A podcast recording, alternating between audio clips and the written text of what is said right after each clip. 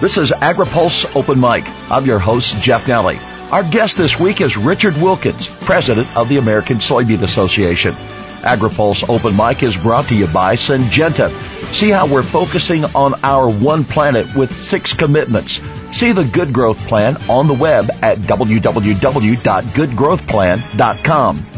AgriPulse Open Mic continues with Delaware farmer and president of the American Soybean Association, Richard Wilkins, next. Syngenta's Good Growth Plan is about the biggest challenge facing humanity, feeding a growing population. Syngenta's Good Growth Plan is a six-point commitment to make crops more efficient, to rescue more farmland, to help biodiversity flourish, to reach and empower smallholders, to help people stay safe and to look after every worker throughout the entire supply chain network. One planet, six commitments. Learn more at www.goodgrowthplan.com. This is AgriPulse Open Mic. This week's guest is Richard Wilkins, president of the American Soybean Association. The commodity outlook for soybeans and other major row crops is for much lower prices than when the 2014 Farm Bill was being developed. Wilkins says the policy was crafted to help farmers navigate through rough financial conditions. When we were working on the development of this uh, Agricultural Act of 2014, you know, we certainly had in mind that there was going to be ebbs and flows and, and cycles uh, in commodity prices. So, you know, we had the vision to see that those high commodity prices weren't going to be there uh, forever, and there was going to be a period of a lower price cycle know, we're really hoping, and we are working on making you know, sure that the that Farm Service Agency and the USDA do administer this Title One, the ARC and PLC programs to ensure that that each producer, no matter what county that they're farming in, are are fairly treated with the revenue protection or the price protection that they chose for their farm. The administration again is proposing cuts to crop insurance. $18 billion is the suggestion, and some would suggest that that might uh, begin to cut into the subsidy that farmers receive when they purchase crop insurance. How would you view such a cut, and how would that affect your industry? We we cannot. That that's not a that's not a feasible proposal. You know, we had this discussion around the standard reinsurance agreement. We had this discussion around the Title IX of the Farm Bill as we were working on this the assurance that we were given throughout the negotiations was that by uh, agreeing to to do a paradigm shift to make a change from a from a fixed direct payment uh, to more of a safety net, a true safety net that kicks in when you have either a, either price loss or kicks in when you have production loss. So you know the the, the crop insurance uh, program is an excellent uh, public-private partnership uh, the individual farmer chooses what level of protection, the amount of risk that he can that he can accept, manages his risk through his crop insurance policy, working with a bona fide, skilled crop insurance agent to be able to choose the level of protection he needs. It's a system that's been working and we don't need to weaken that system. If the price to the farmer went up for crop insurance coverage, especially at the prices now that we're seeing for commodities, could we anticipate what might happen? I would anticipate seeing the growers in the areas that may not have as much variability in their yields. They could look at that and say, well, you know, with that higher premium, I'm not going to purchase the crop insurance. But that's what makes this crop insurance instrument work so well is the the mass uh, that we have in the program that are purchasing the crop insurance. That allows us to be able to spread the risk over a much larger area and a much uh, larger number of insureds. How did the ASA see the request from the cotton industry to declare cottonseed as an oilseed? Well, you know, we looked uh, we looked at that program, and uh, and most every farmer in the United States that grows cotton is also a soybean farmer. So that's the way that we looked at it was was uh, what could we do to help our soybean farmers who also are growing cotton. We took a look at the shambles that the cotton industry is in right now, uh, with overseas production of cotton, uh, cutting into, you know, building global supplies to the point where, where the price of the lint is certainly, you know, below cost of production. And we, uh, we basically took a position that as long as a cottonseed oil program did not cut into uh, the safety net for other program crops, and that if the secretary could determine that it was that he did have the authority and it was legal uh, to do that, uh, that we would not object to that. It seems as the secretary has suggested he doesn't have that authority, but it still seems to be bubbling in Congress. Yes, there certainly are uh, are members of Congress with strong uh, cotton constituencies that are trying to figure out a way to be able to help the farmers that are really suffering dire economic uh, circumstances uh, in their regions and in their counties. You know, and, and one way that the secretary uh, may be able to help is if Commodity Credit Corporation authority was restored to his office. You know, he may be able to. To find another vehicle or another method of being able to give assistance to not only the regions uh, where the cotton is having problems, but also uh, where where where drought problems or flooding problems have occurred. Richard, some of the leaders in the Congress have suggested that if the Trans-Pacific Partnership Agreement came for a vote today, it would not pass knowing that a large percentage of uh, soybeans that are produced in the U.S. are sold to overseas markets. How important is this TPP deal? And is the ASA ready to stand up and to begin to lobby harder for this particular accord? We are ready to stand up and lobby harder as soon as the U.S. Trade Representative's office decides that the timing is appropriate to be able to introduce the enabling legislation you know, we we, we realize that uh, that now is not yet the time to uh, to bring it to a vote. Unfortunately, uh, trade has become a political football in this uh, general election year. But yes, we we've come to realize we need to do a better job of spreading the word to the farmers about just how important the Trans-Pacific Partnership is. You know, TPP represents 40 percent the member nations of the of the Trans-Pacific Partnership represent 40% of the global economy. Those same TPP countries represent 42% of current United States farm exports. And what this TPP agreement will do is it'll allow us to grow the overall United States exports by 123.5 billion dollars each year. I mean that's massive. You know, United States soy is the is is the global leader in agricultural trade. Soybeans are the most uh, traded commodity uh, in the world, and you know we need to we need to let farmers know that this is something that they need to be supporting. It really it really is going to increase the uh, the market access for our livestock producers, meat and poultry and therefore that's going to ha- substantially increase the domestic consumption of not just soybean meal, uh, but of corn also.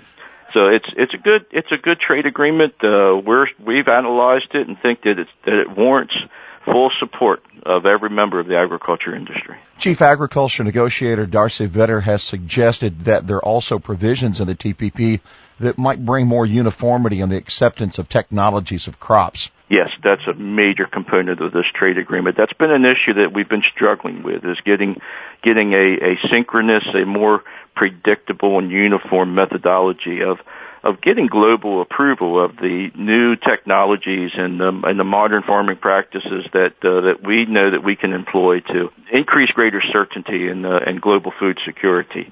And and yes, the TPP has addressed that by by putting together a system for collaboration and dialogue on on what's needed to be able to return to a to a predictable and uniform approval process. As I recall, China is the top destination for U.S. soy. And Richard, I just want to wonder aloud, now with ChemChina purchasing uh, Syngenta, uh, that country has resisted their own farmers being able to use genetically enhanced crops.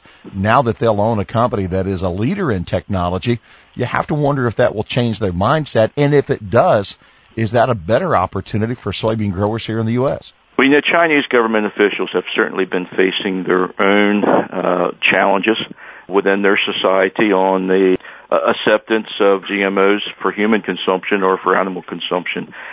I visited China a few months ago and attended their global food security uh, uh, conference. But I was really impressed with the number of uh, of young people there, young agriculturalists that were really interested in learning more about how we were producing food and our farming practices because they saw a need.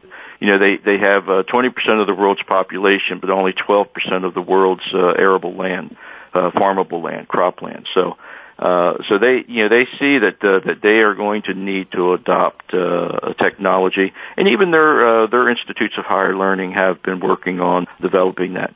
They just need to, just like uh, just like we do here, we need to get past this uh, uh, this mythology and the untruths and mistruths that are being said about uh, genetically enhanced foods. Richard, to that end, there is a question here in our country over labels on foods that contain ingredients from genetically enhanced crops. In fact, the Senate Agriculture Committee this week is set to consider food labeling legislation from Chairman Pat Roberts. How important is this legislation to the country and to soybean growers? Extremely important. This is an issue that we need to find the uh, the solution for. Um, we need to, to find the solution that's going to provide uh, consumers and customers with the amount of knowledge and transparency, clarity in the way their foods are being produced so that they can go into the store and make their decisions on which types of food products that they wish to purchase. At the same time, though, we cannot allow we cannot allow that uh, that label uh, to uh, to to denigrate or stigmatize the uh, the the way that we are producing food today, the the modern and efficient practices that we are employing. Richard, would you knowingly produce a crop that you felt was a question for the safety of consumers? Absolutely not. And every time I have an opportunity to speak to non-farming people, I certainly stress to them that what uh, genetically enhanced, herbicide resistant, insect resistant, and more disease tolerant crops are doing for me today is allowing me to be able to farm in a more environmentally friendly, ecological, and sustainable manner you know, I've reduced the amount of sedimentation, uh, uh, it, you know, leaving our fields, reduced the amount of nutrients that are being unused by our crops, reducing the number of pounds overall of pesticides that we would that we were uh, applying to our crops previously. You know, this is a revolution that's really enhanced the ability for us to be able to be producing more safe, affordable, and more nutrient dense foods to the people. Are there any non-starters on behalf of the American Soybean Association with regard to this policy? We certainly have preferred this to be voluntary, but we've come to, to realize that uh, in order to get this to the goalpost, to get this to the finish line, uh, you know, a, a, a required label on the package. But what we prefer would be something in the way of a QR code or an 800 number. And we've even proposed that we're going to invest the grocery manufacturers and the processors are going to invest millions of dollars in being able to provide means for consumers to be able to learn everything that they want to know about what's in that package of food and how that package of food arrived to their supermarket shelf. Changing subjects, Richard, you farm in the Delmarva Peninsula and you're well familiar with federal water quality regulations and proposals. Can you begin to speculate on how the passing of Justice Scalia might affect the Obama administration's proposed rules on water and decisions that may yet come before the Supreme Court? First, I'll say that Justice Scalia was a great loss to our nation. He was a jurist that that was very sounded in his in his judgment. He he was a staunch protector of of uh, of individual property, individual rights, civil rights, and individual property rights his loss is is is is a great loss not only to the agriculture industry but also to America. You know, there is a pending um, uh, a pending case uh, uh against the EPA involving the uh, whether the EPA has had the authority to establish uh, total maximum daily loads for the Chesapeake Bay. We were we were anticipating uh, that to be uh, to be selected to go to the Supreme Court. That is in question now uh, with the loss of Justice Scalia, whether whether the Supreme Court will hear that case or not. Um, in the the Sixth Circuit, as far as their moratorium that they've placed on the implementation or enforcement of the Waters of the United States uh, Clean Water Rule, you know, we certainly think that by the time that plays through the court system, we we are anticipating that the arguments heard in the circuit court are going to be able to to uh, uh, you know be in our favor. We we are. Um, uh, we are, we are, uh, uh, you know, we have a good feeling about that. Um, but certainly, by the time that that case, if if it does go against us, by the time that that case uh, is uh, would be, uh, you know, appeal to the Supreme Court, uh, we certainly would hope that by that time they would have uh, they would have a full court in place then, a ninth uh, ninth justice there, and we certainly hope that that whoever gets to choose uh, or make the appointment and whoever confirms uh, this this new justice keeps in mind what's needed for for America sound judgment and and protection of our individual uh, liberties and property rights. From the regulations that have been imposed in the Bay to those that are imposed through the waters of the U.S., you farm in the Bay Area. Can you say these regulations, in your opinion, have they made you a better farmer or have they slowed you eh, from implementing voluntary practices that you already had in place? What made me a better farmer was that the development of best management practices that had already taken place prior to even uh, our our state voluntary uh, nutrient management program that that we put in place back in 1999 we had already been, been working with our land grant universities, our extension services, our input suppliers, and working with one another to tell each other what is working, what is giving us the most uh, most effective uh, crop production and optimized production system.